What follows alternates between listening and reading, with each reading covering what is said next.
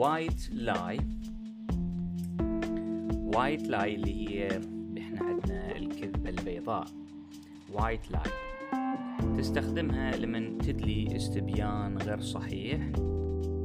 تقصد بيها إنه تتجنب أذية مشاعر شخص آخر أو تتجنب المشاكل لكن مو لأغراض شريرة. So white lie If you refer to an untrue statement as a white lie you mean that this is made to avoid hurting someone's feeling or to avoid trouble and not for an evil purposes.